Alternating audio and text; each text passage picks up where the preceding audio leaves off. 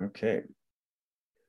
Welcome to Cannabis Marketing Live. I am your host, Jake Litke, and today we have Eman Abdou as our guest from Blunt Creative. We will be discussing the ins and outs of Instagram threads marketing, um, what to avoid, what the new features are, and uh, let's get started right away. And I'll introduce Eman. Actually, I'll let Eman introduce herself. Why don't you tell us a little bit about um, Blunt Creative, what it is today, and how you found yourself here. I find that everyone's stories as to how they ended up working in the cannabis industries uh, are, are, pretty interesting. So, yes, um, thank you, Jake.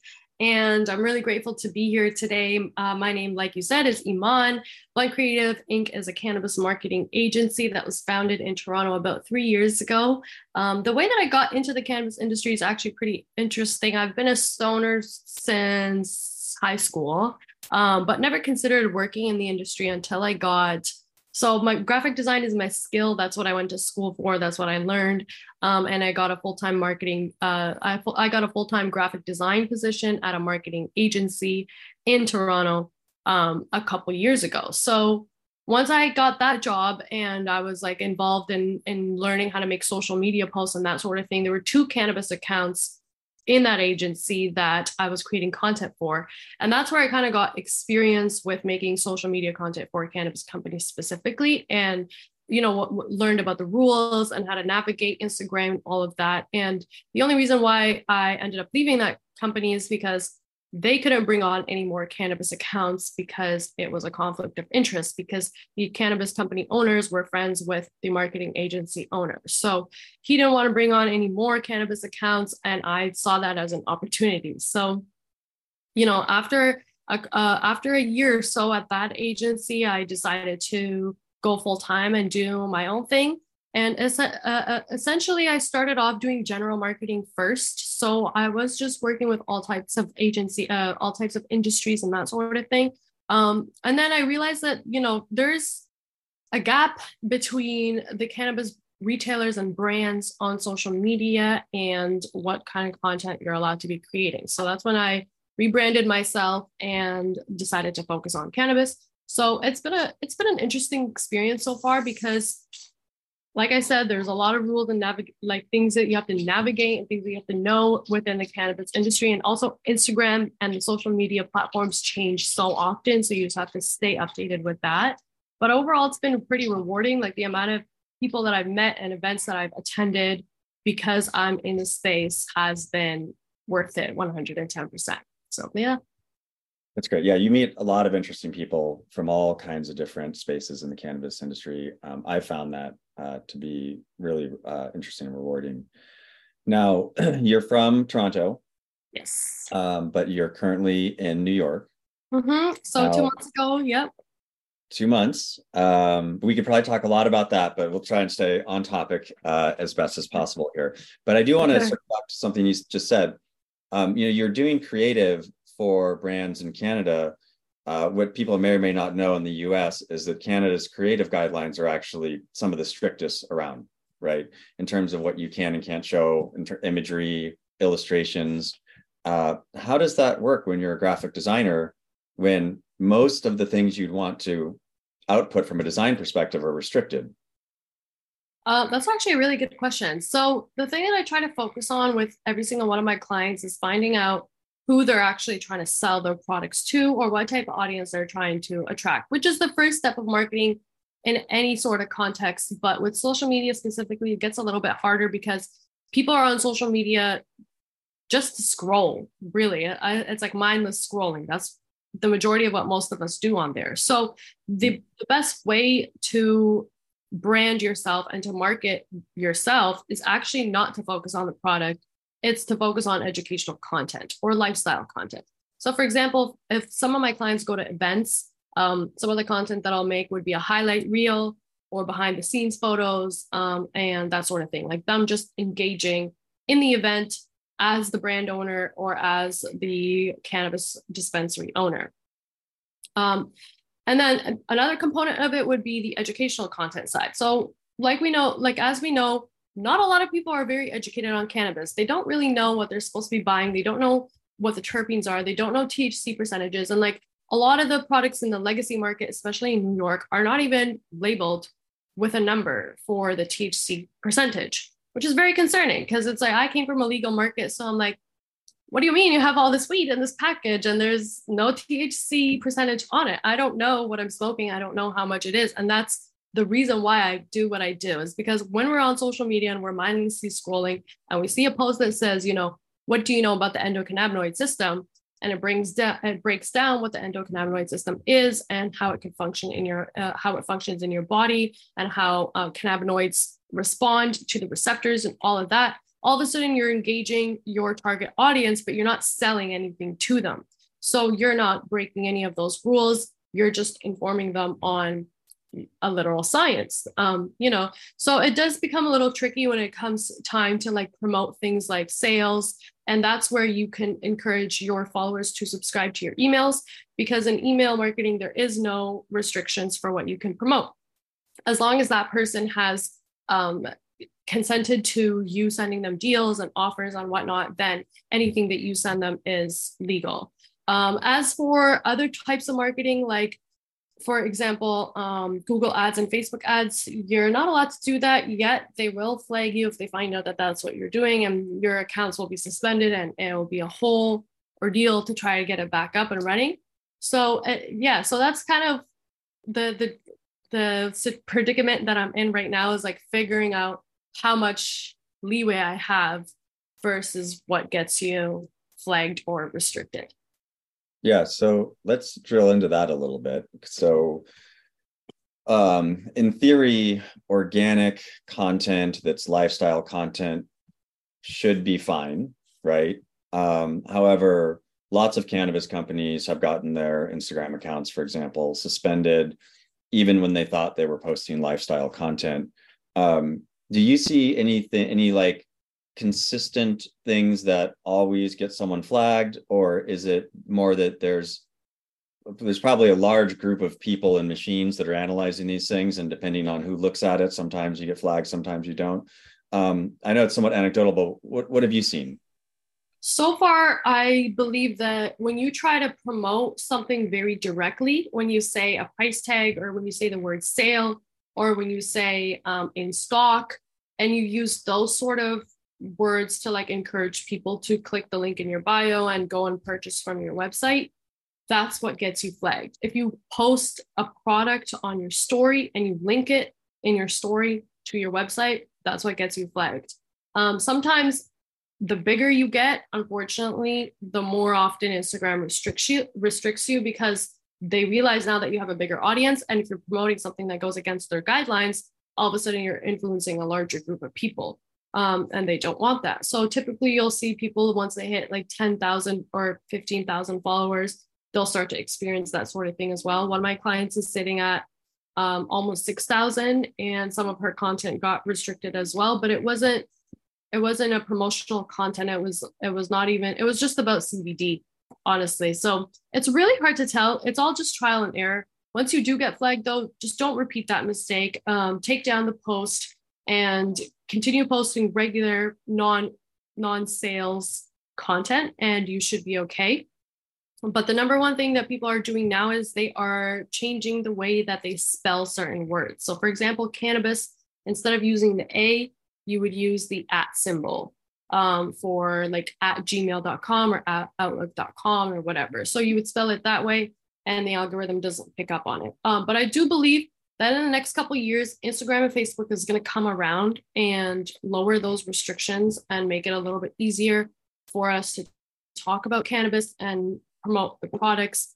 But the first step, obviously, is federal legalization in the US because these are US based companies that are allowing us to use their platforms to post about cannabis content in the first place. So that really is the biggest obstacle. Um, but there's there's loopholes, and I'm not against you know I'm not promoting anybody to break any rules, but there are loopholes that as cannabis companies we just have to find and take advantage of because we're running a business, and you know if it's legal in our state, then it should be it should be okay for us to post about it on Instagram. That's just how I feel personally, though. I do not encourage you to get yourself suspended by breaking the Instagram and um, and Facebook rules. Yeah, you know, the reality for these companies is they're large, you know, multi-billion dollar um, businesses and there technically exists laws on the books that it's federally legal and that creates a liability for them. And so you know when you look when you're a corporation of that size and you're the cfo or whoever's in charge and they look at even if even if you took uh, even if they just allowed all the cannabis companies to start running paid ads on Facebook or Google or, or Facebook and Instagram, that amount of revenue is just so tiny compared to the overall business that the risk reward scenario for them doesn't make any kind of sense, right? So Absolutely. it's understandable for them to be conservative, even though it makes all of our lives more difficult. Absolutely. And and that's what happened with MasterCard as well, because I did see a, a bunch of people complaining about how MasterCard started banning uh, debit card users from making cannabis purchases. But I thought about it in a business perspective too, and it makes sense that it's MasterCard, it's a large corporation. If they get caught breaking the law, then they get fined. And what they care about is their stock, their stockholders and their shares, you know, so they don't want that to dip. So it's unfortunate that we have to suffer, you know, setbacks because of financial greed but uh, that's a whole other conversation. I just wanted to add that little point that it really does come down to how much money are they going to lose if they let you break a couple of the of the, yeah. of the laws, you know. Yeah, and real quick, I just want to mention to everyone that's uh, watching, there is a chat uh, in the Zoom webinar. If you have questions as we're talking, go ahead and throw them in there, and then we'll address them towards the, uh, the end of the session. So. Okay, so let's get on topic, and we are supposed to be talking about threads, um, which is which is new for for everyone. Um, right. Obviously, it it ballooned pretty quickly. I've seen various numbers on engagement going up or going down. Um, obviously, they had a huge advantage because you just press one button and then you're following everyone. I actually, when I signed up, I just clicked the button, follow everyone, and I've you know now I've been getting alerts of people join threads. Some people I haven't talked to in years um, I forgot they were even in my Instagram. So maybe there's some opportunities to reconnect with people, but um, I'm not in there very often. I'd like to get your take on where Threads is today, how it's evolved, and, and what kind of activity you're seeing. For sure. So I started using it as soon as they launched it, and I've been using it almost pretty much every day since. And what I noticed was at first, it was pretty exciting. It was almost like uh, it was almost like a sleepover, you know, with like all of your classmates from like high school. That's what it felt like. It was like a reunion. I was like, oh my God, all of us are in this big house together and we're like reconnecting and we're just having fun and sharing memes and whatnot. Um, but over the past couple weeks since the launch, I have noticed a little bit of a significant not not a significant a little bit of a of a dip in activity and my theory on it is Everybody got excited about threads, wanted to find out what it was about, realized they don't want their Instagram followers to know their thoughts. So they went back to Twitter, which is now X. Um, and Twitter, I haven't used Twitter since 2021, since 2021, but I was using Twitter since it launched before then. So, like for 10 years, I was an active Twitter user. So I'm very familiar with the platform and the way that the community on Twitter works. But I just found that it ended up getting really negative, and so I stopped using Twitter. What I like about Threads is that it gives you the chance to be more authentic with the Insta- with the people that you follow on Instagram.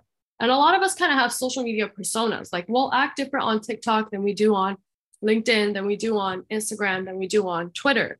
But what what the, the good thing about Instagram is now all the people that follow you on since you were in high school or since you were in middle school or whatever, get to actually see a different side of you with your threads. And your threads is a way for you to express more of your thoughts. It's a way for you to promote um, different things that you wouldn't promote on your story or that you wouldn't post on your feed. Um, and so it really just is an extension of the um, the algorithm, sorry, the um, network that you have existing on Instagram already. Now, the reason why I think that the engagement dipped a little is because um, people realize that they don't want to be following the same people on Instagram that they are that they were following on Twitter.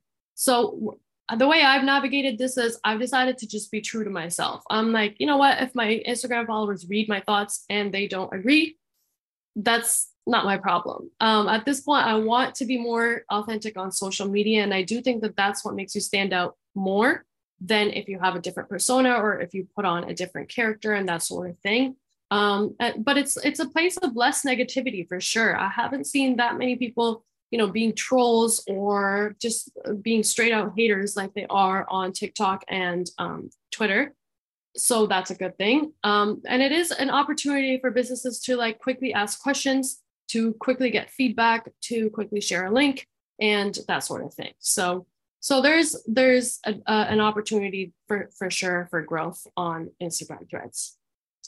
Okay, so yeah, if you take um, and I'm going to assume that the sort of easiest transition from an audience perspective is your let's say you're a brand or a dispensary, you have an Instagram account, you have followers, you've been posting lifestyle content there, largely a image and video based uh, platform. Mm-hmm. You move over to Threads. Now we're having text conversations, right? Right.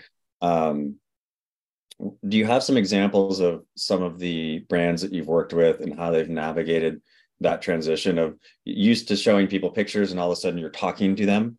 Um, how's that going and, and what do you what have you learned of any like things to do or not to do? So far, my clients have not been too open to using Instagram threads. They don't believe that it's going to be beneficial for them right now, but I've been using it personally to experiment and to gather data and feedback. And what I can honestly say is sometimes you just want to post text content. So if you're someone who's running low on time and you want to promote something, Threads is the right place for you as a business owner. Um, because making, as we know, making Instagram content is time consuming. Taking a picture, editing it, writing a caption, same thing with videos. Making a reel is really even difficult to navigate making a reel within the Instagram app, let alone figuring out what you're going to record and what the lighting is going to look like and the situation and the caption and the songs and the filters and the transitions. Like it's it's really a lot. So what I would say for Instagram business uh, for for businesses is to use Instagram Threads to get the information that they don't have time to be making photo content of across. So what I mean by that is, let's say you know um, something terrible, God forbid, something terrible happened in your store and you had to shut your doors. I, most of most business accounts would post it on their Instagram story, but not everybody is watching your Instagram story, so people might not know that news that you're closed for the day or you had a flood and you have to close your doors and and whatnot. But if you go on Instagram Threads and you quickly type it out and you say, "Hey guys, um, you know, if you're stopping by our store today, just know we're closed after this time, or we'll be reopened on this day because of X Y Z." And all of a sudden now you have a better way to get information out across. So what I would think of Instagram threads as is pretty much a news outlet. Um, and if you don't have time to be making photo content, graphic content, video content, then you should focus on using your fingers to type whatever you need to type and let your followers know the information that you need them to know um, as soon as possible. That would be that would be the most ideal way to use Instagram threads, in my opinion. And with Threads, uh, as I mentioned earlier, I have the app. I've looked at it a couple times, but I haven't spent a lot of time in there. Um, is it how is it different in terms of with Instagram? Obviously, you have hashtags and you can tag people. Twitter has its own ecosystem. What is the user experience like from a brand's perspective? Of is there are people using tags a lot? Um, is that a way that people are doing content discovery? How, what does that look like? So the user interface is pretty similar to Twitter, but what I noticed was within the first week of Instagram launching threads, you started seeing threads of people that you were not post that you were not following. And it, it seemed that the algorithm was picking up your activity on Instagram and showing you threads that they think you might like on your threads feed. But that annoyed me personally because I don't want to see content from anyone that I'm not following. And that's what the explore page is for. If I want to go through, you know, content of people that I'm not following, I'm going on the explore page or I'm going on the reels page and I'm going to keep swiping and scrolling until I find something that I like. But they just recently fixed that. They separated it into two tabs. So now there's a following tab for all the people whose content you're following and there's a there's um a for you tab. And so the for you tab is the page that has all the content of what instagram thinks you might like. So i'm glad that they got on that quickly and they fixed it because i think that that's what maybe made people be like is this app complete yet or did they prematurely launch it? Because why am i seeing so much content from people that i'm not following? And it wasn't even useful content. It was like memes and it was like really outdated, you know, like t- Twitter 2011 content that like we've seen over and over again so many times, you know, from those meme pages and all of that. So I'm glad that they fixed that. Now there is a way for you to just exclusively see content from people that you're following. You'll see it at the very top. It'll say for you, and then it'll say following, and you could just swipe left and right to alternate between those. So that's good. Um, but in terms of discoverability, I think hashtags are always going to be relevant and important. And there is an explore page on the Instagram threads as well. So you could go through and you could read other people's threads that you're not following and you can find new accounts and that sort of thing. In terms of tagging, though, I haven't seen very many threads being um, directed towards someone else with a tag, just because I don't think we're using Instagram threads that way yet. Um, I still think that if you want to tag someone, it would be more of a story, Instagram story option or an Instagram DM, um, like if you want to talk to them.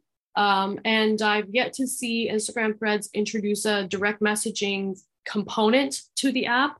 So that's why there's probably not that much tagging going on. But what you can do is you could quote someone's thread. So instead of, you know, let's let's say someone posts a thread here, you could quote it and then you add your comment on top of their thread. And so now that becomes your own post that other people can reply to. So that's really the only way to engage with people that you're not following right now. Um, but I think that it's a good thing because sometimes Instagram floods your your feed on the actual app with suggested uh, with suggested accounts and suggested posts, which I personally find annoying again. And I'm sure a lot of people agree with me on this because we are following who we're following for a reason. And if we want to go and find other people's content that we're not following, there's a whole page dedicated to that. So I think it's going to stay like this for a while. We'll see. We'll see what happens. But so far, yes, please use hashtags and please try to discover new accounts. You never know who you could come across. Um, and you know, just keep your followers organically by engaging with accounts that you like and vice versa. Okay. Um, and so let's say you are, again, a brand or a retailer and you are exploring threads for the first time. You've set up your account, you've linked it to your Instagram or set up freestanding. Um, what would be like steps one, two, and three that you would recommend for someone to do? Like the first things, like, you know, hello world, start following people, start quoting people. How do you get the ball rolling um, for a brand new threads account? So the thing that I would not do that most of us actually did is automatically follow all the people that you're following on Instagram on threads. I think that was everybody's first mistake. It was we didn't know any better, you know, but now if you're f- starting to set up your threads account for the first time, do not follow everybody that you're following on Instagram. Take the time to actually go through all the people that you're following on Instagram and select whether or not you want to follow them on threads as well. What that's going to do is it's going to improve the algorithm for you to show you more relevant tweet, uh, more relevant threads and accounts to follow. And it's also going to eliminate a whole bunch of other useless content that you don't need to be seeing on your threads, especially as a business account. Because what a lot of businesses will do is the person who runs the business account also has their personal account linked on the same phone. And so the phone will pick up, you know, because it has the same device IP address, it'll pick up activity from both accounts and it'll kind of merge the algorithm from your personal account and from your business account. So if you're using your business uh, Instagram account to link your threads, don't follow people that you know personally. Follow other business accounts, uh, you know, community influencers and that sort of thing, because then your algorithm is going to be a lot more specific, which is what you want.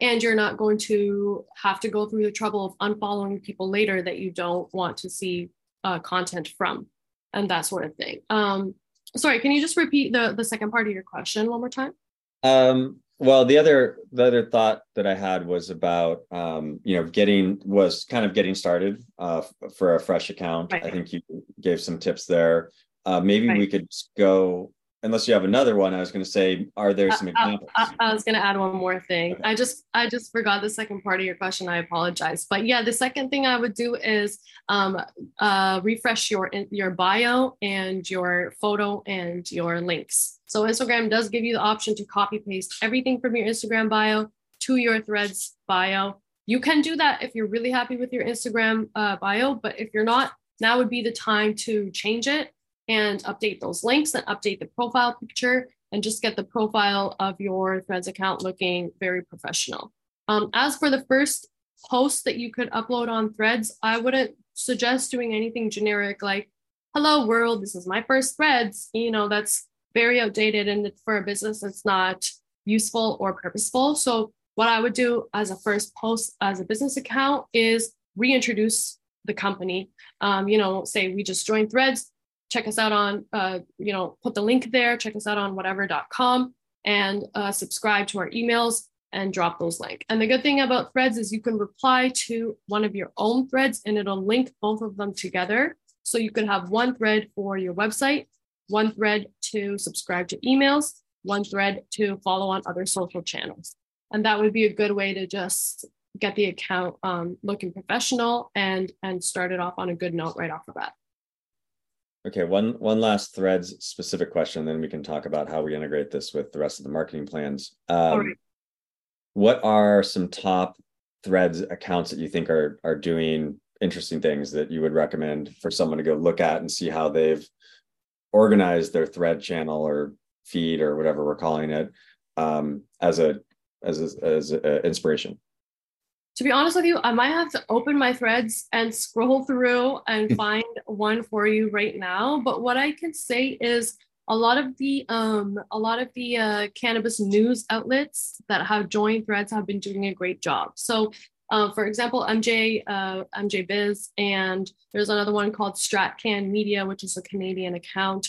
Um, High Times Magazine. Those sorts of companies are doing great because they have a lot of content already up on their websites. So what they're doing is they're just taking a snippet of the article and they're posting it as a thread with the link, and it looks really professional. Um, but I'm, I will keep an eye out for any bigger accounts that I see doing really revolutionary things. Um, like I said, you can post photos, videos, and that sort of thing and hashtags on threads right now, but I don't think people are using it in that way just yet because Instagram is still uh, mostly a photo and video app, and that's what that is for. Um, but I'll keep an eye out for sure, and hopefully in a couple weeks I'll have a better list for you in terms of who to follow and and keep track um, of on threads. Great, thank you. Okay, so uh, threads is uh, you know a channel uh, with the ultimate goal of driving people to your own brand experience your website or your store or whatever that is so when you're working with your clients you've got threads and obviously instagram and twitter and other things but um, that's always when you go and look at your google analytics or whatever analytics program you're using on your website you're going to see a breakdown of where your traffic is coming from. You're going to have mm-hmm. direct, you're going to have, you know, maybe paid search, you're going to have social, um, and you're going to have organic search. So generally still, um, at least for many of the, the companies that we work with, you know, a lot of the traffic is still coming from search behavior mm-hmm. direct.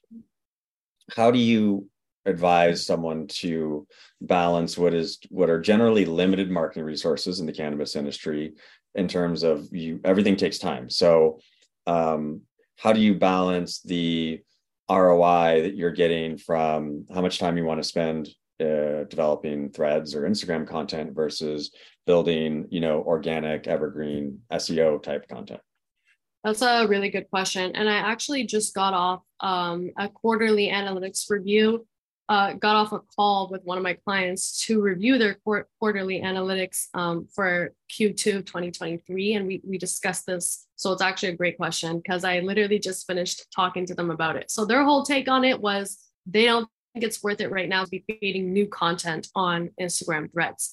Uh, my suggestion was to just use Instagram threads to expand on the content that is already being posted on their LinkedIn and on their Instagram. This specific client posts a lot of links. So what I suggested doing is linking all the, you know, for example, postings of that week in a single thread.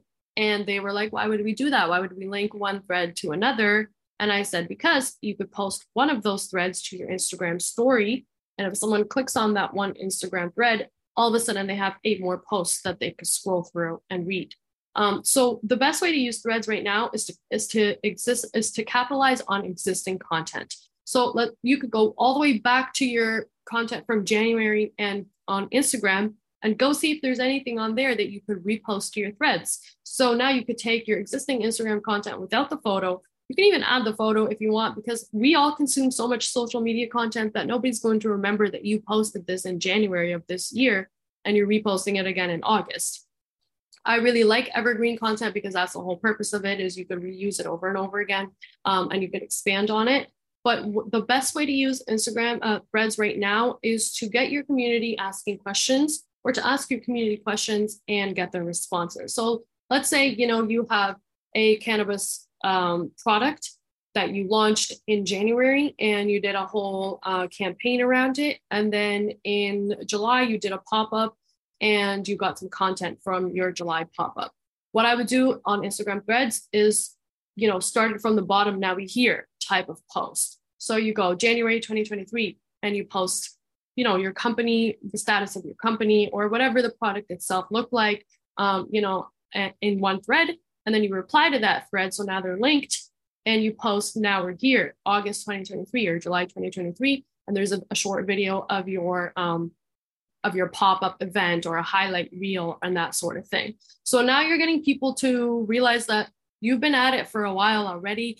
You know you you as a company you grew too and you're not doing too much extra work because you're using existing content that's already on your platform. So that's one way i would do it another way i would use instagram threads is to get people to subscribe to your emails emails we all get so many emails and i understand wholeheartedly how hard it is to get people to sign up to your emails because most of the time they don't open them but with instagram threads once you get people to sign up to your email now you can send them as many offers and promotions as you want to for your uh, products or for your sales or for your events and that sort of thing. Um, so it's a good way to quickly capture the the primary piece of information that you need from your client or from your customer, which is their email address, uh, without flagging Instagram, you know, without letting Instagram know that you're collecting emails and that sort of thing. Because with Instagram, the only way to collect emails is to open up is to open a question box on your Instagram story. So when you go on Instagram and you click the little sticker thing at the top, there's an option to post links, an option to post polls, an option to post pictures. There's also an option to post a question box. So in the question box, typically what I did with my clients in the past is I would say, "What's your email address?" And then everybody who replied with their email address would get added to the mailing list. Um, so that's a really long way to do it. And you also need to get their consent as well. You need to you need them to check the box that says they agree to receive communication from you. So it's it just gets a little tricky that way. Um, but if you have a sign up link on your website, now you could just tweet that, or I keep saying tweet, I'm sorry. Now you could just post that as a thread on your Instagram threads, and you, those people are going to click that link, sign up right away, and they're already in your database. Uh, so that would be the primary ways that I would use it. Yeah, I think it's going to take a while to like eliminate the word tweet or Twitter from For real. it's been a long time. No, it's uh, been a really long time. And they all both start with T as well. So it's like once you're saying it, you just don't know which word is going to come out. yeah. Um, okay. So um, on the SEO front, one of the things that we do with some of the brands that we work with is we'll we'll refresh existing content, right? Mm-hmm. So you've got an article, let's say you were talking about terpenes earlier. Let's say it's an article about terpenes. Um, there's some new study that comes out or some new piece of information. You go back in, you update that content. That does a couple of things for you, right? From an SEO perspective, A, it gives you a new refresh date on it um, for people that are looking for timely content in their right. search results. Right. Um, and it also gives you another opportunity to, you know, optimize your keywords, now, um, is this a would is this a strategy that you use from a either Threads or Instagram perspective to say, okay, I've got a new piece of content, and then go out to Threads and say, hey, we updated this terpenes article. Check out the new information. Have you experimented with that as a way to drive re-engagement on existing content?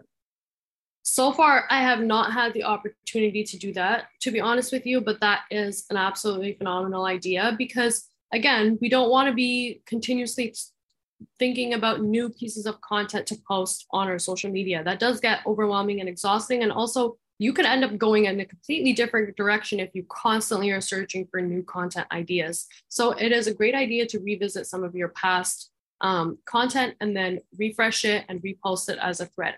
Now, would I go as far as to say we did refresh our content and we found new pieces of information. I'm not sure. I guess it depends on the context. So, for example, um, job markets are constantly changing in cannabis. So, if there was an article written about a job market, the job market in, for example, Mexico, and then Mexico months later comes out and says, actually, we're decriminalizing, uh, we're criminalizing cannabis again, and we don't want anything to do with it uh, that would be a great opportunity to revisit that post and say, oh, you know, the the Mexican cannabis market no longer exists because they just criminalized it all over again. Um, in that sort of situation, I definitely would do that. Um, it can come off as really authentic and trustworthy if you, as a brand, are acknowledging the fact that some information you posted earlier in the year may not be true today. Um, but if it's not necessary, I would avoid it. I would simply just post the new piece of content as a new piece of content and um, and not really not really bring it back to the old numbers that you had that were, or the old information that you had uh, that's no longer true. Okay. Um, then i'd like to talk a little bit more about engagement in on on social and how you can how people speak to their customers, um, both dealing with negative and positive. Like one of the things about you know something like X or Threads is it is the town square, and people can generally say, well, mostly they can say whatever they want. Um, yeah. How do you manage or or help people manage um, dealing with negative comments? Um, and then how? Well, I'll just start there. We can. I'll ask the second part next. Okay.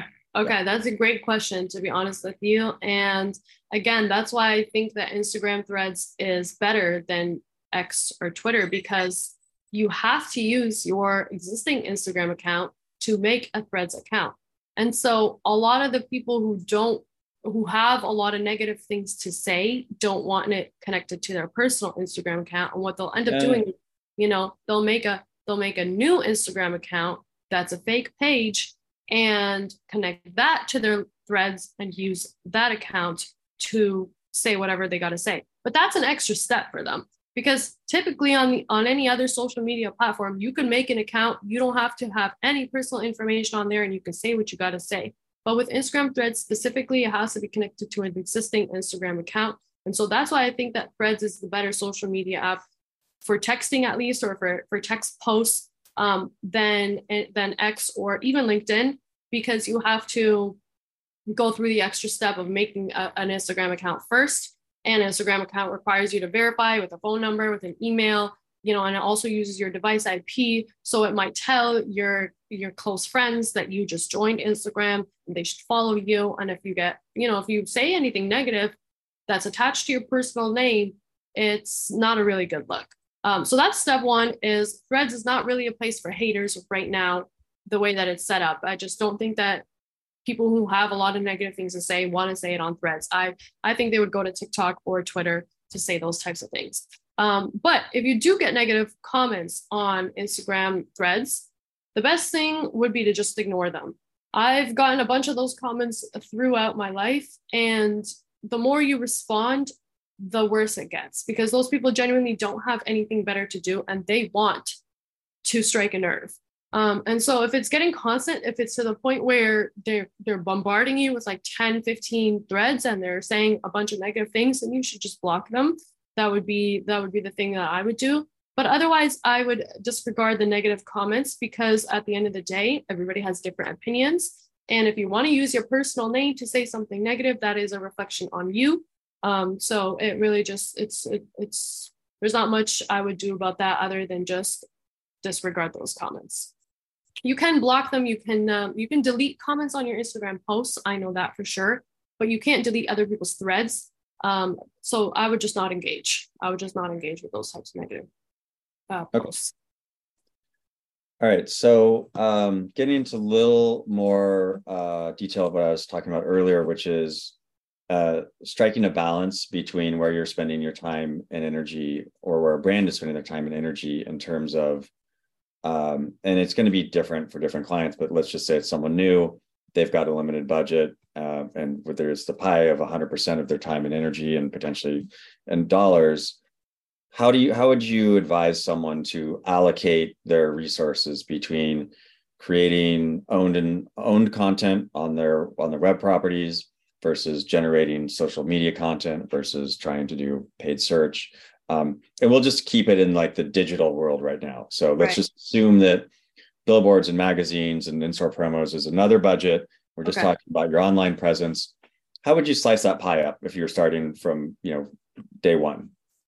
So the number one marketing channel that you should definitely explore as a business with no existing online marketing strategy is definitely SEO.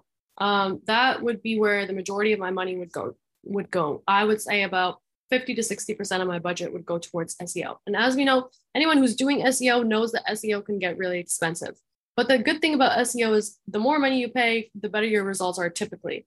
Uh, whereas for social media and other channels, it's not always the case it may be the case where you're paying someone like myself a little bit extra money than you would pay someone to work as a social media marketer in your company, but I'm producing a lot more content. And the content that I am producing is very tailored towards you and your brand and your audience and the, the product or service that you're selling. So the number one thing I would do is definitely SEO. Uh, from there, I would kind of expand it into two parts. I would do blogs and I would do email marketing. Um, and then the blogs would definitely tie into the SEO. The email marketing would tie into the blogs. And the SEO would drive the traffic to your website in the first place for people to read the blog or to sign up for your mailing list. Uh, once you've established that sort of foundation, I would explore social media marketing as an option. Um, unfortunately, for cannabis brands, you can't do paid ads unless you are doing programmatic paid ads. So that's where MediaJel would come in and and sort of set that that um, that uh, channel up for the cannabis brand. But if the budget is not that big, I would dedicate a, a smaller portion of it to outsourcing a social media content creator because as we know, this world is right now centered around video. And if you're a social media, if you're a cannabis brand who's not creating video content, but you're selling a product, direct to consumer product, it's going to be really difficult for you to make those sales. Um, you could have the SEO, you could have the web traffic, you could have the blogs and the email marketing. But if there's no content for people to consume and absorb and physically see the product being either you know on display or in a photo shoot or um, you know lifestyle content or at an event pop up and that sort of thing then it just becomes difficult for you to establish trust with the potential customer um, so starting from scratch, it would be SEO, then it would be blogs and emails, and then it would be social media. If you've got those three up and running, that's when I would, and you still have more budget left over, that's when I would explore programmatic ads as well. I'm not sure if you guys integrate SEO and programmatic ads. If that's the case, then I would do both of those at once. And I would disregard social media content until I see how effective the SEO and programmatic ads are. Um, and if they are really effective and there's no need to be creating social media content, then you don't have to. And I always tell people this too when they call me and they say, you know, we just launched our website.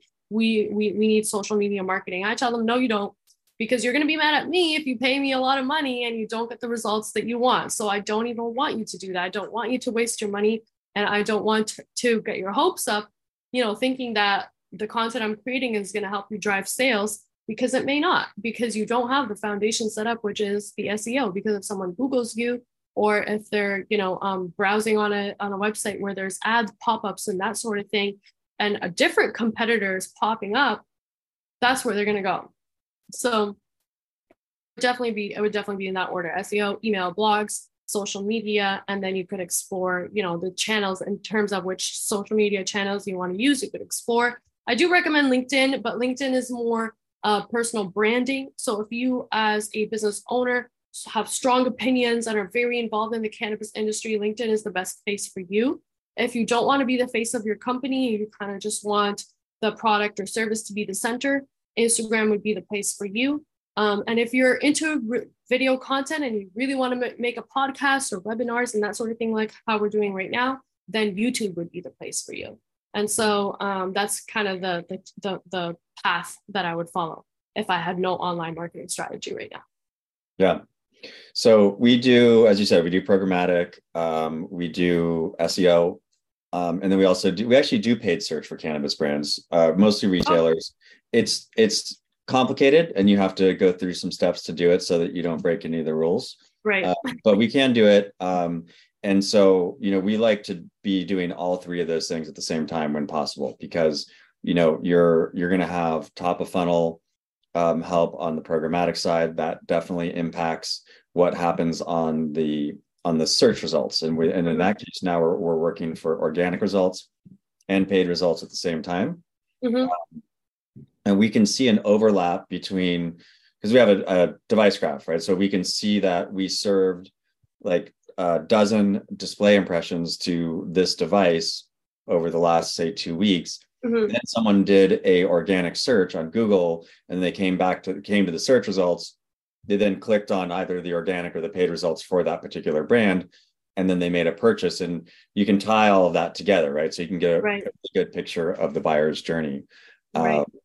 one of the things that and you know we get all that stuff that works really well but i think that what many people forget, and I'm queuing off what you said around the video, is that getting someone's attention and getting them to go to your site is just like the first step. It's a big step, mm-hmm. but once they get there, where we see the real difference in performance from an advertising perspective, where people are really generating good returns or or not, is in that post click experience. When they get to your brand page, what do they see?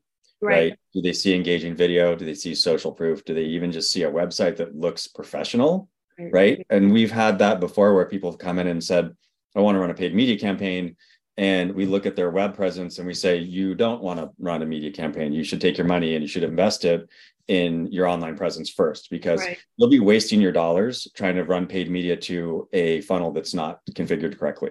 Absolutely correct. And that's the way that you have to think about marketing is like it's not it's not they're not separate tables. They're all legs of the same table. So if you're missing a leg, your table's going to be wobbly and it's not going to hold anything on on its surface, right? And so that's what a lot of um, uh, business owners unfortunately think because it, it, in theory it makes a lot of sense. It's like yeah, we have a website and it looks good and we want to put money behind it, but if that website like you said, is not configured properly, then a first time user like myself who goes on it might not have a great experience. And, uh, you know, businesses are underestimating how edu- educated clients and consumers are these days because a lot of us are doing online shopping. So we know when a website is configured properly or when a page takes too long to load, we just close it you know, or if something is out of stock and is not redirecting us, we're like, all right, we're not buying anything, you know. So all of those things are really important to consider in terms of the user experience.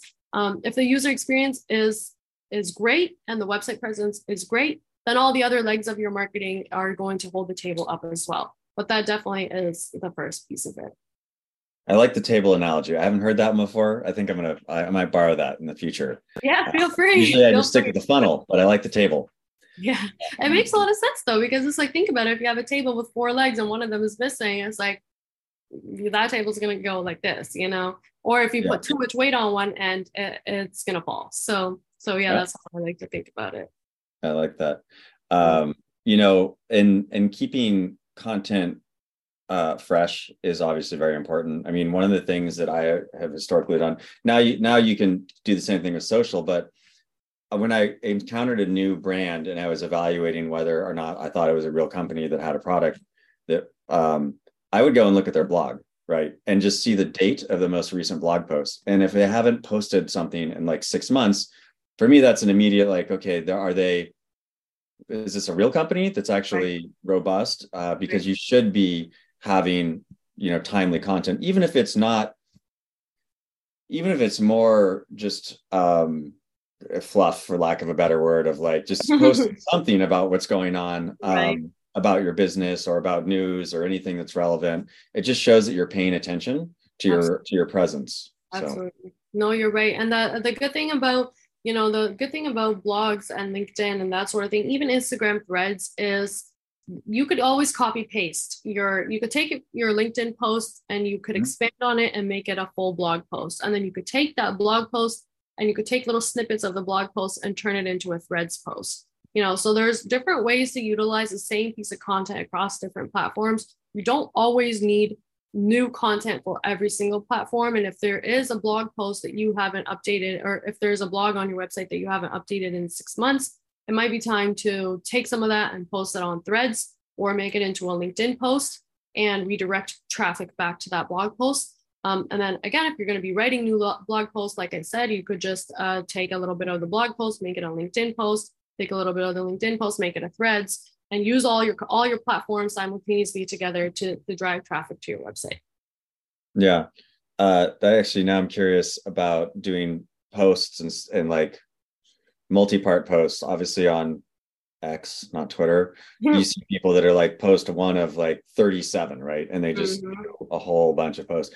Is that behavior happen on threads as well right now? Or do people just have long posts or so far a little bit. Um, but that is i think where where mark zuckerberg got the idea from because people on twitter were doing or i keep calling it twitter people on x were doing were doing threads like exactly what you said and they're very informative. But the question is how much of that information are you actually retaining? So now it becomes okay well do you want to post 37 parts you know of uh, of a single post if that's what you want to do? Threads is the place for that um, but if that's not what you want to do, you want to just post, you know, one or two bits of information that are related um, and have them click out to a different link through that thread, then that could be that could be another way to use it as well. But I have seen I have seen people doing that. It's like part one of 30 or part one of 15 or whatever. Okay. And so that's and they link it all together.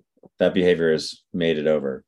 Um, we are nearing, we've got just under 10 minutes left. Um, if anyone in the audience, there's a Q&A box if you want to ask any questions. I think someone raised their hand at some point, but if you have a question, please put it in the uh, the Q&A box and we'll um, address it. So. I also want to encourage the participants to try out these new platforms and not be scared of them. I know it does get overwhelming every time there's a new social media app or there's an app update. It feels like you have to learn all of that all over again. Um, but all it takes is a couple days for you to just like play around on the app, post a couple things, see what other people are doing, and then you could pick up quickly from there. So me personally, I've been using my personal Instagram page to post on threads and what I found is a lot of my followers will like my posts. Like they don't they don't repost it too much. They just like it. Uh, some of them have have been replying and that sort of thing. Um, but it really is just a place for you to get your thoughts off. So if that's what you want to do, if you want to start off with a personal Instagram Threads account and get a couple thoughts off and see what happens from there, I highly encourage it because the reality of the situation is AI is taking over our world, and if we're not quick enough to adapt to the changes that are happening technologically, um, then we'll just become more frustrated. We'll become like those, you know, people who don't know how to use social media, don't know how to use phones, and they're grumpy about the fact that they have to because that's the most effective way to communicate. Um, so I do encourage an open mind whenever there is uh, app updates or a new social media app being launched, and really just take the time to to at least play around with it before you make your mind up about whether or not you want to use another social media app or you know or not. Yeah. Great. Um, well we've got a little bit more time and you said the word ai so um, let's talk about that for a few minutes. Uh, you know we're using a lot of different ai tools inside of our um, team right now mm-hmm. on, the, on the engineering side because we're about half our company is software engineers and because we're right. a technology business but we also as you know we run seo and paid search and programmatic so we're doing we're doing work for brands and retailers also. Um, the have you been like to what extent are you using AI in your agency practice today? I know it's real easy to go into ChatGPT and say, "Give me ten ideas for social posts," and it'll crank out things that are re- reasonably good starting points. Actually, if you feed it enough information, um, how are you leveraging that, and are you doing using that to inform like post ideas and strategies for threads and other places?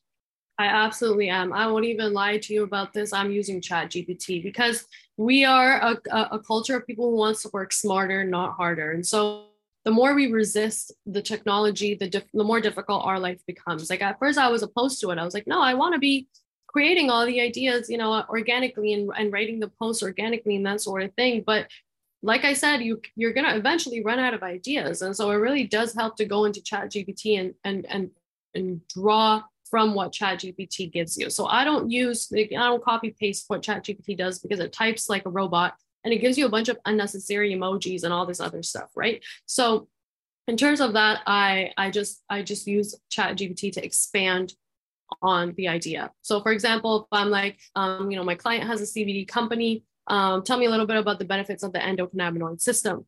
Now I have a whole bunch of information about the endocannabinoid system. I'm not going to copy paste it, but I'm going to read it and I'm going to say, okay, I'm going to take this little part and put it here and expand on it in this post and write this caption for it and, and all that. So I highly encourage using AI. I, do, I would not shy away from it. Um, the only thing is don't copy paste the content that you get from the AI because it will sound like a robot and people will eventually catch on. So always add that human touch, that human element to it from your own um, personal, like um, like from your mind, basically, or from like your past experiences and that sort of thing. Um, but it, there's nothing wrong with with using AI to uh, Chat GPT, especially especially to come up with social media content because it's difficult. It's really difficult to make social media content. I'm sure you know too because you're in the marketing industry, but you, you want to capture people's attention as quickly as possible, but you know that in order to capture people's attention in under three seconds, you need really good production. You need good, um, you know, graphics. You need, and it, uh, ChatGPT will give you stock photo options as well, which I don't use at all. Like I'm always trying to make my own graphic posts or Photoshop it and that sort of thing. Um, so the more you copy paste from AI, the more generic your content is going to be and people will catch on. Um, but it, it definitely is a great tool for inspiration and for just building off of what output you receive from from those types of apps or websites. Yeah, I don't. I must be talking to ChatGPT differently because I don't think I've gotten emojis back yet. Oh, really? so, I always I gives me so many emojis. I'm always like, oh my god, what is this emoji central right now? Yeah, that's funny. funny um, yeah, we're starting to use uh, as you, and this is not necessarily approachable if you don't have an engineering department, but um, one of the things that you can start to do is is train an AI agent like Chat GPT um, on your own set of content, right? Um, and when you when you have your own library of content, if you're a brand, like let's say you have a, a library of social posts or blog posts, you can start to use that as context for the learning model, and then it will start to speak in that voice and use that that data set. That's um, really cool. I didn't know that. Yeah, we've started to also use it to analyze publishers specifically um, okay. and understand like where we get engagement for a given brand in a given region. Because that's another thing. I don't know if you see this on the on the social side as much, but a um, specific brands in a specific region will work better on specific publications like let's just take right. like a news site or weather site or something like that um, right. we find that in michigan the same types of publishers work for cannabis brands that are not the same publishers that are in like los angeles for example. Mm, so. i see what you're saying. Okay. That's interesting though. Is that built into your MediaJel platform or that's a separate thing that your software engineers are are building? That's something that's built in our into our platform yeah that we've been working on um, because that's a lot of what we have to do. On the programmatic side it's really about you there's a you know a trillion impressions that you can buy. It's about mm-hmm. finding the right ones right? Because right. you have relatively low ctr um, if you can move your ctr up by a single percentage point it actually has a significant impact on uh, performance so. That's pretty cool. I did not know that. Well, I guess that's see that's the power of of embracing technology changes and not being scared to you know adapt and and go and go with the times. Yeah. The biggest argument is what are we going to name our internal ai so people have lots of opinions that has not that argument has not been resolved yet but um i'll let you know when it is fingers crossed you find something soon yeah um all right so we're wrapping up on time here um Eman thank you so much for your time i learned a lot about threads i know it's new so you know i think it's going to be evolving a lot but um, uh, if you could let everyone know how to uh, contact you on Threads or anywhere else, um, if they have follow up questions, they can reach out. For sure. So yeah, you could definitely reach out to me on Threads. It's at Blunt Eman E M A N. Uh, that's how you spell my name. But you could also go on my website and check out uh, some of my previous work and get in touch with me through there. So it's bluntcreativeinc.com. Um, and I'm also very active on LinkedIn. So my first name is Eman, last name is Abdou, A B D O U. So if you type that into LinkedIn, you should be able to find me there. Um, and yes, thank you as well for hosting me, Jake. I've been I've had a great time with you, honestly, and I've learned a lot as well. And I just really hope that we all continue to embrace social media changes and, and social media marketing with a positive, open mindset. So thank you again for having me. And thank you to all the participants who watched as well. I really do appreciate it. Hope you guys learned something new and looking forward to hearing from you as well. Yeah, thank you, everyone. This wraps up our Cannabis Marketing Live. I'm your host, Jake Litke. Thank you for attending.